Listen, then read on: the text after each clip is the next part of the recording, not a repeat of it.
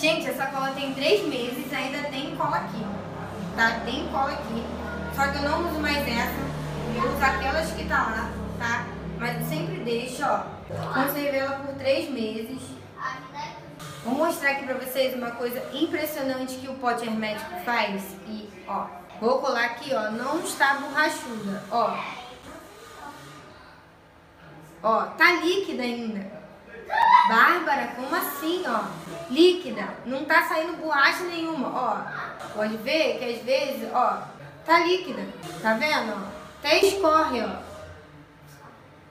Quando a cola tá borrachuda, não acontece isso aqui, a cola ficou uma pedra. Isso aqui já tem três meses eu tenho essa cola. Então essa cola aqui eu não jogo fora, porque às vezes eu gosto de treinar na, na cabeça de boneca, eu faço treino de cola, eu pego minha bonequinha, minha florentina, pra fazer uns treinozinhos, né, pra não, não precisar ficar usando minha cola novinha, cara ali, né.